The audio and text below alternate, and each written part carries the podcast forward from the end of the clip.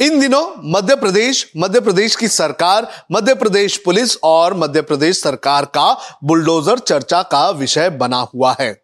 रामनवमी में जिस तरह से हिंसा हुई थी, उसके बाद सरकार और पुलिस पूरी तरह से एक्शन में है। सरकार का बुलडोजर चल रहा है और पुलिस मामले दर्ज कर रही है।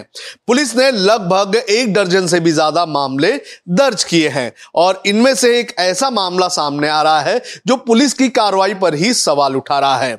दरअसल मध्य प्रदेश की बड़वानी पुलिस ने तीन ऐसे लोगों के ऊपर मामला दर्ज करवाया है, जो पहले से ही जेल में बंद हैं।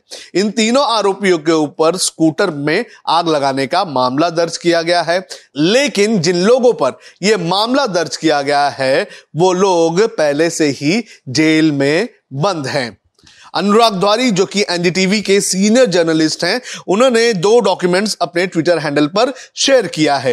एक पहले का है और एक बाद में का है, यानी कि एक मार्च के महीने का है और एक अप्रैल के महीने का है। और इन दोनों में एक डॉक्यूमेंट के मुताबिक तीन आरोपी, जो शाहबाज, फकरू और रऊफ जो है, उन्होंने 10 अप्रैल को सांप्रदायिक दंगे किए और उन्होंने एक गाड़ी में आग भी लगा दी।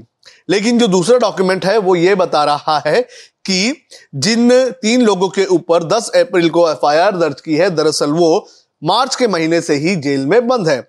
इनके ऊपर आरोप यह है कि उन्होंने एक शख्स के ऊपर जानलेवा हमला किया था और एसपी ने बकायदा एक प्रेस कॉन्फ्रेंस लेकर इसकी जानकारी भी दी थी।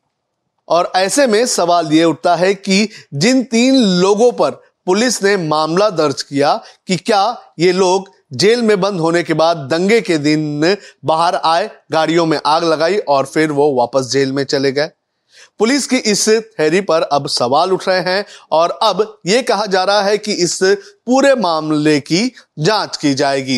इतना ही नहीं, आपको बता दें कि जिस तरह से बुलडोजर से लोगों का घर तोड़ा जा रहा है, उसको लेकर भी पुलिस और सरकार सवालों के घेरे में है। इनमें से ही एक आरोपी की अगर बात करें तो उस एक आरोपी जो जेल में है, उसका घर भी पुलिस और सरकार ने बुलडोजर से तोड़ दिया। तो पुलिस की इस कार्रवाई पर लगातार सवाल उठ रहे हैं और अब देखना ज़रूरी है कि जो जाँच की बात कही जा रही है, उस जाँच में क्या निकलकर सामने आता है।